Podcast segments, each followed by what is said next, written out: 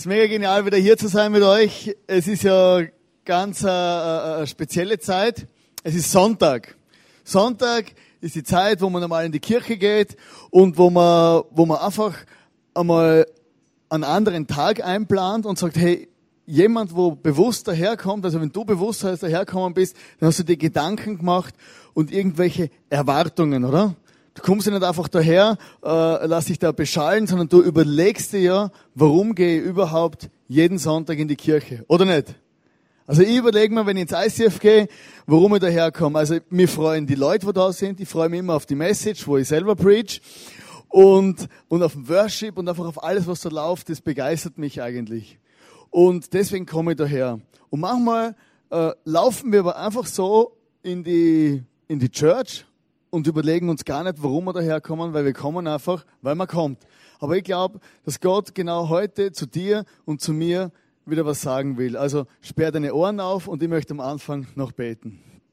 Vater im Himmel, ich danke dir, dass du ein wunderbarer Gott bist und dass du uns begegnen willst jeden Tag, egal wo wir sind, egal was wir machen, du bist immer schon dort, wo wir hinkommen. Und ich danke, dass du auch heute hier bist und red du bitte zu meinem Leben und zu unserem Leben, dass wir heute rausgehen hier und wirklich eine Woche wieder durchstarten können mit dir. Amen.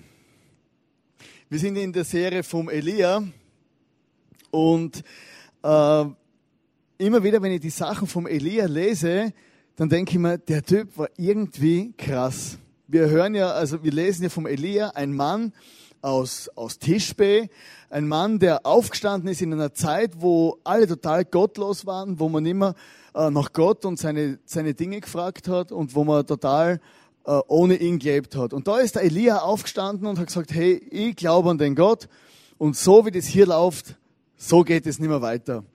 Und dann hat der Elia krasse Zeichen und Wunder vollbracht. Also er hat äh, er hat Essen vermehrt, er hat Tote auferweckt, er hat gebetet und Feuer ist vom Himmel gefallen. Und am Schluss vom Leben vom Elia ist ja so, dass er dann äh, quasi in einem Feuerwagen vor hier abgeholt worden ist. Also Elia ist der einzige Mensch in der Bibel, der nicht normal gestorben ist. Also einer ist einfach verschwunden, da lesen wir im Alten Testament. Und Elia wurde mit so einem Feuerwagen abgeholt. Also kann ich mir nicht vorstellen, wie das ausgeschaut hat, aber sicher spektakulär. Und wir reden jetzt von diesem Elia und wollen schauen, was für Prozesse ist der in seinem Leben durchgangen, was hat er für Prozesse durchlebt, äh, damit wir auch selber davon lernen. In 1. Könige 17, Vers 1, da steht ja, das hat Elia zum Ahab, zum König Ahab gesagt, es wird in den nächsten Tagen weder Regen noch Tau geben, bis ich es sage. Also eigentlich, du musst dir mal vorstellen, Elia hat ja nicht irgendwas gesagt. Gell? Der hat nicht gesagt, ja, es wird nicht mehr regnen. Oder meine, es ist, das klingt vielleicht krass, wenn du jetzt Nachrichten hörst und sagst, ja, es wird nicht mehr regnen. Und dann denkst du, ja, es regnet halt nicht mehr. Aber Elia hat das gesagt und hat gewusst, es wird tatsächlich nicht mehr regnen. Und das, was ich jetzt sage, dieses Gebet, wo ich ausspreche, hat Konsequenzen in die ganze in die ganze damalige Region, wo er gelebt hat. Damals, wenn es nicht geregnet hat wie heute, eine Riesenkatastrophe. Landwirtschaftlich total am Ende. Also wir sehen hier Trockenheit. Oder er hat gewusst, hey, wenn ich sage, es regnet nicht, dann wird Trockenheit kommen. Gleichzeitig hat es bedeutet leere Regale. Also du hast damals in den Supermarkt gehen können, nachdem dass der Elia betet hat und die Regale waren leer. Und ich weiß nicht, ob du schon mit Hunger in den Supermarkt gegangen bist und die Regale leer sind, oder? Scheiß Supermarkt. Oder? Wenn ich Hunger habe, dann will ich einfach, dann kaufe ich so viel ein, dass ich sowieso nie essen kann. Gell? Ich laufe dann durch den Supermarkt und kaufe so viel unsinniges Zeug, weil ich einfach mit Hunger gehe und wenn die Regale leer sind, ist es schrecklich. Und Elia hat gewusst, hey, wenn ich bete und es nicht regnet, werden die Regale leer sein, die Versorgung wird abgeschnitten sein. Es hat kein Benzin mehr geben und leere Taschen. Ah, Wirtschaftskrise. Was, die Leute haben kein Geld mehr gehabt. Es ist eine richtige Wirtschaftskrise über dieses Land hereingebrochen, aufgrund von dem, dass der Elia gesagt hat, hey, es wird nicht mehr regnen. Und das musst du mal vorstellen, der, der König Ahab hat das gehört und hat gewusst, hey, wenn das wirklich so passiert, dann ist es eine Katastrophe. Und es ist dann tatsächlich so passiert. Und diese Situation, das ist ja nicht von ungefähr gekommen. Nicht einfach so, dass der Elia jetzt schlechte Laune gehabt hat und aufgestanden ist und gesagt hat, so, jetzt sage ich es einmal dem König Ahab, Gott, der nervt mich sowieso schon mit seinen Gesetzen und jetzt lassen wir es einmal nicht regnen. Sondern Elia ist aufgestanden und zu dem König hingegangen und hat ihm gesagt, weil das Fass einfach voll war. Es, der König hat mit seiner Gottlosigkeit und so weiter im Volk Israel mit dem Götzendienst, die haben fremde Götter angebetet, so weit getrieben, dass einfach das Fass zum Überlaufen gebracht worden ist und er das Gericht vor Gott, die Strafe vor Gott quasi aufs Volk gezogen hat. Durch das, dass der König so gottlos gelebt hat. Und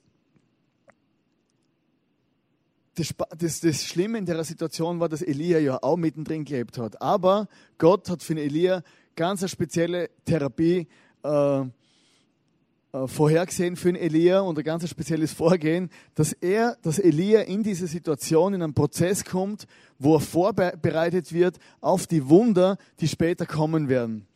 Also der Elia kam in eine göttliche Isolation. Äh, nachdem er das ausgesprochen hat, dass es nicht mehr regnen wird, hat er gesagt, du musst fort von hier, geh nach Osten, überquere den Jordan und versteck dich am Bach Krit. Also Elia hat vor Gott, zuerst hat er gesagt, hey, es soll nicht mehr regnen, und dann ist er davor gerannt, gell? und hat sich verstecken müssen am Bach Krit. Und äh, das Spannende ist, Krit bedeutet äh, abschneiden oder reduzieren. Also Elia war ein Prophet, der ist aufgestanden, vor Gott hingst, äh, vor, einen, vor einen König hingestanden und dann hat Gott zu ihm gesagt, so und jetzt geh und versteck dich bei diesem Bach. Er kam in eine göttliche Isolationszelle. So am Bach Kret ist er dort gehockt, oder? Und, denkst, und hat sich sicher gedacht, hey, hey was mache ich jetzt hier bloß? Oder ganz alleine, da war keine, kein Volk Israel mehr, da war kein König mehr, da waren keine anderen Leute mehr, sondern Elia kam in diese Isolation.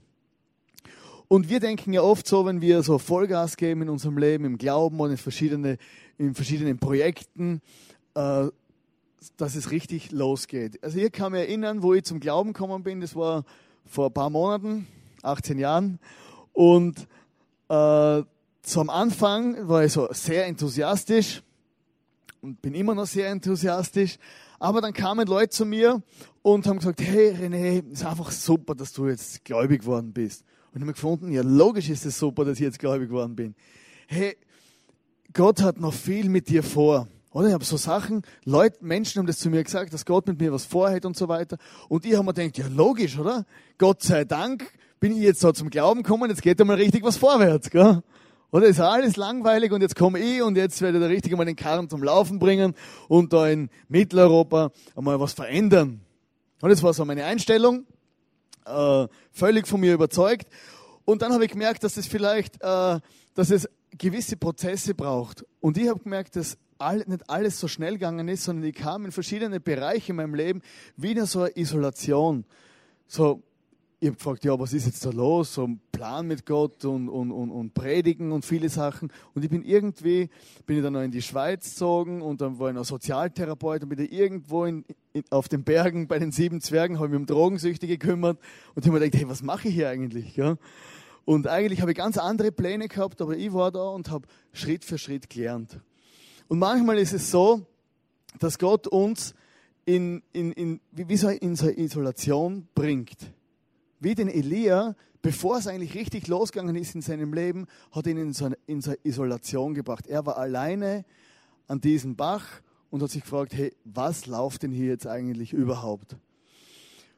Und vielleicht sind solche Situationen auch in deinem Leben, wo du denkst, hey, was soll denn das jetzt alles? Es geht überhaupt nichts mehr vor, vorwärts, ich habe riesengroße Pläne und Vorstellungen und Wünsche gehabt und irgendwie geht es nicht weiter. Aber das Interessante ist, wenn wir alleine sind, wenn du alleine zu Hause bist, wenn du in Situationen bist im Leben, wo vielleicht niemand bei dir ist, dann sieht man, wer du wirklich bist. Du siehst selber, hey, an was glaube ich eigentlich? Wer ist mir, mein, was ist mir mein Gott wert? Und wie schaut mein Gottesbild überhaupt aus? Elia ist zu dem Punkt gekommen, wo es nur mehr eine Sache gegeben hat. Gott alleine ist mir genug. Und das ist vielleicht auch in, in unserem Leben oft so, dass wir in Situationen kommen, wo wir uns alleine fühlen, wo wir uns irgendwie ins Abse im Abseits fühlen, wo wir nicht wissen, woher, wohin. Gott hat irgendwas geredet, ich habe irgendeinen Impuls gehabt. Jetzt hocke ich da und fühle mich eigentlich so total isoliert. Aber diese Situationen, die braucht Gott oft, dass wir zu dem Punkt kommen, wo wir sagen, hey Gott allein ist mir genug. Ich und mein Jesus, um das geht's in unserem Leben. Manchmal lässt Gott auch Situationen zu in unserem Leben, dass wir, dass wir überhaupt nach ihn fragen. Also wir haben gestern gemerkt, wir waren gestern in Kitzbühel, meine Frau und ich. Ich habe immer noch kalte Füße. Aber wir sind irgendwie, das war eine super Idee von mir, oder? Wir haben uns freiwillig da in die Isolation begeben und, und irgendwie zehn Stunden im Schnee gestanden und dann im Matsch. Und was mir so bewusst worden ist, hey, das sind Leute, die machen Party, Party und Party, die saufen sich, die Hucke zu, das ist, das ist unglaublich. Also, wer das einmal nicht sehen will, sollte nicht nach Kitzbühel gehen. Und ich habe einfach gemerkt, hey, das Ganze höhlt manchmal wie aus. Leute machen Party, saufen sich zu und alles hin und her und am Schluss bleibt oft so eine Leere. Und dann geben sie das Wochenende drauf wieder Vollgas. Oder manche arbeiten sich halb zu Tode und, und sitzen dann Nacht für Nacht im Büro und arbeiten und hocken vorm Computer. Und manchmal kommt diese Frage, wo du wie das Gefühl hast im Leben, du bist wie isoliert. Und Gott selber lässt, glaube ich, diese Situation bei Menschen zu, dass sie überhaupt nur nach ihm fragen. Es gibt so viele Menschen, die fragen überhaupt nicht nach Gott. Und manchmal kommt diese innere Leere, dieses Ausgehöhltsein, dass wir überhaupt nur nach Gott fragen. Und das ist diese Isolation, dass du, manchmal braucht es Gott, um zu dir zu reden, das woher komme, wohin gehe, dass er wirklich, dass du wirklich einmal nachdenken anfängst. Und das habe ich gestern auch gedacht in Kitzbühel. Manche Leute, die bräuchten wirklich so eine, so eine göttliche Isolation, dass sie mal drüber nachdenken, dass man nicht unbedingt vier Promille braucht zum Spaß haben im Leben. Elia wurde in dieser Zeit am Bach Krit in eine totale Abhängigkeit hineingeführt. Da steht, ich habe den Raben befohlen, dich dort mit Nahrung zu versorgen. Und trinken kannst du aus dem Bach. Elia gehorchte dem Herrn und versteckte sich am Bach Krit, der von Osten her in den Jordan fließt. Morgens und abends brachten die Raben ihm Brot und Fleisch und seinen Durst stillte er am Bach. Also da war er nun, der Elia, oder? Völlig rausgerissen aus seinen eigenen Plänen und Vorstellungen. Und Gott hat ihm genau gesagt, hey, ich werde dich versorgen jeden Tag. Oder? Ich meine, da haben wir ein aktuelles Bild vom Elia, das Beste, was ich gefunden habe. Und der Elia hockt dort am Bach und dann kommen Raben vorbei. Oder? Zack, ein Steak. Oder? Und dann bringen sie, und dann haben sie ihm noch Brot vorbeigebracht. Und trinken hat er aus dem Bach können aber das ist so abgespaced. Und, und, und der hat einen Auftrag gehabt, er soll beten, dass es nicht mehr regnet und auf einmal hockt er dort am Bach. Und Elia hat die größte Schlacht seines Lebens dort geschlagen. Er hat gewusst, es gibt nur eine Möglichkeit. Jeden Tag werde ich vor Gott versorgt. Es war relativ unspektakulär. Sein Leben, wenn man es anschaut, jetzt danach, war sehr spektakulär, aber an dem Zeitpunkt war es sehr unspektakulär. Er ist dort gesessen mit seiner kleinen Bibel, die war vielleicht nicht so aktuell wie heute, und mit seinen Raben, mit seinem Brot, mit seinem Stück Fleisch und Wasser. Und jeden Tag, Tag für Tag und Tag für Tag hat er auf die Vögel gewartet, hat vielleicht schon ein kleines Feuer gemacht. Die haben es dann direkt, das Steak haben sie auf Feuer geschmissen, gerade nicht einmal Kräuterbutter gehabt und, und keine feine Soße, einfach nur Brot, Fleisch und Wasser. Also Fleisch ist ja gut. Und, und dann hockt er dort und wird jeden Tag versorgt. Hey, und das ist die größte Schlacht gewesen im Leben vom Elia, weil er hat genau dort gelernt, Gott versorgt mich. Hey, Gott versorgt mich jeden Tag unspektakulär, irgendwo am Bach Krit, isoliert vor allem. Das ist meine, das ist meine tägliche Versorgung. Wenn Leute hierher kommen, dann sagen sie, oh, krass und cool und, und super und wunderbar und ist ja alles genial. Aber viele Schlachten, die geschlagen worden sind, die sind nicht hier auf der Bühne gewesen, sondern das ist Sonntagmorgen am Aufbau, unter der Woche, wenn man sich Gedanken macht. Und all die Sachen, die im Hintergrund laufen, sind oft viel spektakulärer und aufwendiger, als das, was wir am Sonntag hier auf der Bühne sehen. Und das ist, es steht immer hinter einem Projekt, wenn man was verwirklicht hat, steht immer eine Schlacht, wo man irgendwann gewonnen hat im Kleinen. Und so ist es auch im Leben vom Elia gewesen. Er hat die kleine Schlacht geschlagen, wo große Auswirkungen gehabt hat. Er hat gewusst, Gott versorgt mich jeden Tag. Und so versorgt auch Gott dich, wo du heute stehst, jeden Tag. Und er versorgt mich und das ICF jeden Tag. Und er passt auf uns auf. Äh, ich habe ein Bild mitgebracht von Georg Müller. Georg Müller war ein Mann, der 1850 oder 1870 oder so um, um, den Dreh rum gelebt hat. Und das war ein Mann, der gelernt hat, wie man Gott, dass man Gott vertrauen muss. Georg Müller war ein Deutscher. Das ist nun weiter nichts Schlimmes.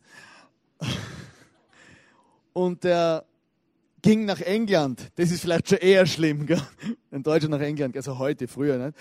Und der war in England und hat angefangen, eine Waisenhausarbeit aufzubauen. Und das Krasse ist, der hat hundertprozentig vor Spenden gelebt und der Georg Müller hat immer wieder gebetet und auf Gott vertraut. Aber das ist auch noch, auch noch nicht so spektakulär. Aber das Spektakuläre ist, dass er über 60 Jahre hinweg nie jemanden gefragt hat, dass er von irgendjemand eine Unterstützung bekommt. Und er hat ein Waisenhaus gehabt mit 1600 Kindern. Also da wird das Ganze schon ein bisschen problematischer. Und er hat in, diesen, in dieser Zeit hat er 75 Millionen Euro umgerechnet, sind an Spenden reingekommen von irgendwelchen Leuten und er hat nie jemanden gefragt um Geld. Georg Müller hat von Anfang an gewusst, Gott ist mein Versorger und ich habe den Auftrag, mich um Waisenkinder zu kümmern. Und er hat Tausende und zigtausende Waisenkinder aufgenommen und hat sie großzogen und hat nie jemanden um Geld gefragt. Und für seine Mitarbeiter war das eine Regel, wir betteln nicht. Und Gott hat diesen, dieses ganze Ministry versorgt, über die Jahre hinweg sehen mit 75 Millionen Euro. Unglaublich. Eine der krassesten Geschichten ist, das äh, steht in seiner Biografie von Georg Müller, er ist einmal am Morgen ähm, am Frühstückstisch geguckt mit 1600 Kindern und, und hat sich gedacht, so äh, ist relativ kom komplex die Situation, weil sie hatten nichts zum Essen, aber sie sind schon alle am Tisch geguckt. Und Georg Müller hat gesagt, okay, wir danken Gott für das, dass er uns heute versorgen wird. Er hat nicht irgendwie einen Brief geschrieben, keinen Spendenaufruf gemacht, sondern gesagt, hey, danke Gott, dass, dass du uns heute versorgst. Mit den Kindern am Tisch. Im gleichen Moment ist der Bäcker vor der Hütte vorbeigefahren, hatte einen Achsbruch und hat das ganze Brot da gehabt und nicht gewusst, was er mit dem Brot anfangen soll und hat am Waisenhaus geläutet und hat das Brot abgeliefert. Und solche Sachen hat der Georg Müller erlebt, dass Gott ihn täglich versorgt. Und das finde ich wirklich eine krasse Situation, weil in, in dem Ganzen ging es ihm wie dem Elia. Er hat einfach gewusst, hey, Gott ist mein Versorger in dieser übernatürlichen Sache. Auch wenn du vielleicht einen Job hast und es geht dir gut, am Schluss ist immer noch Gott dein Versorger, wo dich über deinen Job versorgt. Oder vielleicht kriegst du irgendwie Studienbeihilfe oder irgendwas. Aber irgendwo sind Ressourcen, dass Gott dich über diese, diese Ressourcen versorgt. Elia lernte in dieser Zeit bedingungslosen Gehorsam in, in 1. Könige 17,7 steht, nach einiger Zeit vertrocknete der Bach, denn es hatte schon lange nicht mehr geregnet. Na super, oder? Zuerst kriegt er den Auftrag zum Beten, dass es schon lange nicht mehr regnet, dann vertrocknet der Bach und dann hockt er da, nur mehr Fleisch, nur mehr Brot, aber ohne Wasser war die Situation wieder komplex. Und dann hockt der Elia da und hat gewusst, hey, Gott wird mir, wird mich versorgen. Aber stell dir mal vor, du hockst da an dem Bach oder? Du kriegst einen Auftrag oder irgendwie hast das Gefühl, das ist jetzt das Richtige, das ich mache. Und du machst das Richtige von ganzem Herzen und plötzlich siehst du da und das, das Wasser vertrocknet. Ja, man, das ist der gleiche Bach, nur ohne Wasser. Und dann hat sich der Elia vielleicht die Frage gestellt, hey, habe ich was falsch gemacht? Habe ich jetzt irgendwo in meinem Leben einen Fehler begangen? Habe ich irgendwo irgendwo gesündigt vielleicht? Habe ich irgendwo einen falschen Weg eingeschlagen? Warum fließt der Segen Gottes, das Wasser, warum fließt es nicht mehr? Und so kann es auch sein in unserem Leben, dass wir uns manchmal, dass wir uns manchmal einfach die Frage stellen, hey, warum fließt der Segen nicht mehr? Du machst alles richtig, du gibst dir Mühe, äh, äh, arbeitest sogar im ICF mit, du zahlst deinen Zehnten und alles wunderbar läuft wunderbar in deinem Leben und plötzlich gibt es verschiedene Situationen, wo es einfach nicht mehr rund läuft, wo du denkst, hey, es gibt es ja nicht. Äh, warum ist der Segen wie abgeschnitten? Vielleicht ist Krankheit da oder irgendwie hast du den Job verloren oder, oder, oder fühlt, sich, fühlt sich nicht mehr gut oder wie auch immer. Aber es gibt so Situationen, wo man sich einfach fragt, hey, was habe ich fa falsch gemacht? Warum ist es der Wasserhahn plötzlich abgedreht worden? Wasser ist ja ein Zeichen für Segen und plötzlich fließt es nicht mehr. Und Elia hat sich die Frage vielleicht auch gestellt, oder? Fleischberge haben sich getürmt neben ihm, Brotberge haben sich getürmt, aber es hat kein Wasser mehr gegeben, um das Zeug runterspülen. Und dann hockt er da und sagt, hey, was ist jetzt los?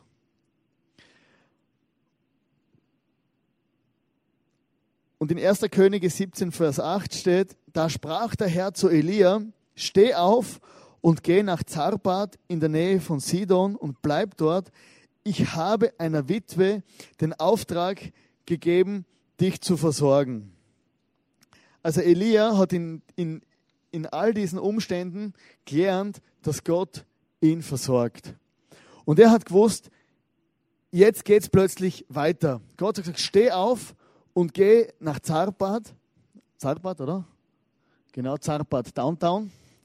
In der Nähe von Sidon und bleib dort. Ich habe einer Witwe den Auftrag gegeben, dich zu versorgen. Also, das ist ja wieder mal lustig, oder? Also, Gott äh, schickt ihn zuerst zum Bach, dann fließt kein Wasser mehr aus dem, in den Bach und dann sagt er, geh dorthin, eine Witwe wird dich versorgen, oder? Wenn du damals gewusst hast, in einer Wirtschaftskrise überhaupt, es gibt niemand, wo weniger Geld hat oder Ressourcen wie eine Witwe. Und jetzt sagt er, hey, geh dorthin, eine Witwe wird dich versorgen, ja? Und Elia hat sich denken können, ja gut, jetzt habe ich, jetzt habe ich total falsch gehört, das ist alles daneben, ich laufe jetzt sicher nicht dahin und frage eine Witwe, dass sie mich versorgt. Oder? Die hat ja selber wahrscheinlich nichts und jetzt soll ich auch noch kommen. Aber Elia hat durch diesen, durch das, dass er zu dem Bach Krit gegangen ist, in diese Isolation, hat er die Schlacht geschlagen und hat gewusst, hey Gott versorgt mich und ich höre auf ihn, das was er zu mir sagt, ist gut und ich latsche jetzt los. Und versteht ihr, oftmals sind so kleine Dinge, wo so unscheinbar sind in unserem Leben, aber das sind die Dinge, die uns so wichtige Sachen lernen. Und Elia hat genau dort gelernt, Gott versorgt mich, ich höre hundertprozentig auf ihn und ich laufe jetzt los zu der Witwe. Die wird sich schon freuen. Und das Krasse ist, wenn wir nachher weiterlesen, wenn wir weiterlesen, diese, diese Geschichte mit der Witwe, die ist dann ganz speziell worden. Er kommt hin und sagt zur Witwe, also Elia sagt zu dieser Witwe, hey, könntest du mir was zum Trinken holen? Sie denkt sich, ja, zum Trinken, das geht gerade noch. Und wenn gerade unterwegs bist, bring mir noch ein Brot mit. Dann sagt die Witwe zu ihm, äh, ich habe kein Brot. Oder? Und dann sagt sie, sagt sie ja, ich habe noch ein bisschen Mehl, ein bisschen Öl. Ich werde jetzt das letzte Brot machen für mich und meinen Sohn und danach werden wir sterben. Und der Elia steht da und sagt, denkt sich vielleicht, ja gut, äh, da muss man was machen, oder? Und er sagt zu ihr trotzdem, geh hin und mach das Brot. Wie unmenschlich ist er? Er sagt zu einer armen Witwe, hey, mach mal trotzdem dein letztes Brot. Knallhart. Sagt sie ins Gesicht, egal, ich will Brot von dir. Die Witwe geht hin und dann geht es wunderlos. Der Mehltopf und der Ölkrug, wo so lebensnotwendig war, sind nie mehr leer geworden. Und Gott hat diesen Elia versorgt durch diese Witwe. Danach ist noch das Kind von dem äh, von dieser Witwe gestorben und Elia hat den Sohn zum Leben erweckt. Hey, und dann ist es Wunder für Wunder sind losgegangen im Leben von Elia. Und man denkt, das sind die großen Geschichten, diese großen Wunder, wo jetzt passiert sind, diese großen äh, spektakulären Sachen. Aber er hat gelernt, am Bachkrit Gott jeden Tag zu vertrauen und hat seine Schlacht geschlagen, damit er Level für Level weiterkommt. Oder du weißt ja, im Leben geht es ja immer nur darum, Level für Level weiterkommen. Das ist wie beim Super Mario. Äh, wenn du ins Next Level willst, dann musst du einfach den Boss umbringen. Oder? Sonst, sonst machst du einfach das gleiche Spiel nochmal. Und so immer, also für alle Gamer, die, können, die wissen genau, von was ich jetzt rede, gell? wenn du die ganze Nacht vom Computer hock und ich muss ins nächste Level und da steht immer so ein blöder Boss. Oder beim, äh, beim Angry Birds ein blöder Vogel. Oder irgendeiner, wo du umlegen musst, damit du aufs nächste Level kommst. Und so geht's, äh, äh du musst jetzt niemand umlegen, damit du ins nächste Level kommst. Aber um ins nächste Level zu kommen mit deiner Geschichte mit Gott, musst du, muss man manchmal gewisse Dinge, bei gewissen Dingen auf Gott hören oder gewisse Prozesse zu durchlaufen. Wie der Elia diese Isolation durchlaufen ist und nachher dieses tägliche Vertrauen auf Gott und am Schluss ist er ins nächste Level kommen, wo krasse Wunder passiert sind. Was noch spannend ist beim Elia, er, er selber hat sich verändert. Am Anfang, wir lesen hier in 1. Könige 17, Vers 1, wie er genannt wird, Elia, äh, der Prophet Elia aus Tischbe. In Vers 24 sagt die Frau, dann da sprach die Frau zu Elia, nun erkenne ich, dass du ein Mann Gottes bist innerhalb vom Vers 1 bis zum Vers 24 wurde der Mann zum normal, vom normalen Prophet zu einem Mann Gottes durch diese Prozesse. Und diese 23 Verse sind vielleicht recht unspektakulär. Irgendwo vom Bach, irgendwo dies oder jenes. Aber diese 23 Verse haben im Leben vom Elia so viel ausgelöst. Und ich möchte heute am Abend vielleicht auch, oder ich möchte heute am Abend herausfordern, einfach darüber nachzudenken, über dein eigenes Leben, in welchen Prozessen stehe ich überhaupt. Bist du selber vielleicht in so einer göttlichen Isolation? Fühlst du dich, als wie wenn, wie wenn du irgendwo an so einem Bach hockst, keiner kümmert sich um dich, keiner sieht dich, keiner ruft dich an, Vielleicht bist du in so einer Situation, wo es darum geht, hey, wo du sagst, mein Jesus ist mir genug. Wenn du das gelernt hast, dass dein Jesus dir genug ist, hast du die wichtigsten Sachen im Leben gelernt.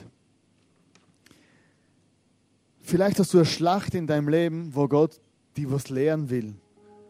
Gott will dir im Alltäglichen zeigen, dass er bei dir ist, dass er treu ist, wie, beim, wie im Leben vom Elia. Oder vielleicht bist du auch hier und Gott hat in deinem Leben Situationen zugelassen, wo, wo dich aufmerksam machen auf ihn. Vielleicht gibt es Situationen in deinem Leben, wo du anfängst, über Gott nachzudenken. Jemand hat dich eingeladen ins ICF, jemand hat dir von dem Jesus erzählt. Dir gefällt einfach hier die Musik und plötzlich merkst du, hey, in meinem Leben ist eigentlich alles leer und ich weiß nicht, woher ich komme, ich weiß nicht, wohin ich gehe. Und das ist vielleicht eine Situation für dich, dass dieser Jesus genau in, in dein Leben, in dein Herz reinkommen will. Wie dieser Elia. Und ich möchte jetzt zum Abschluss von der Message mit dir noch beten.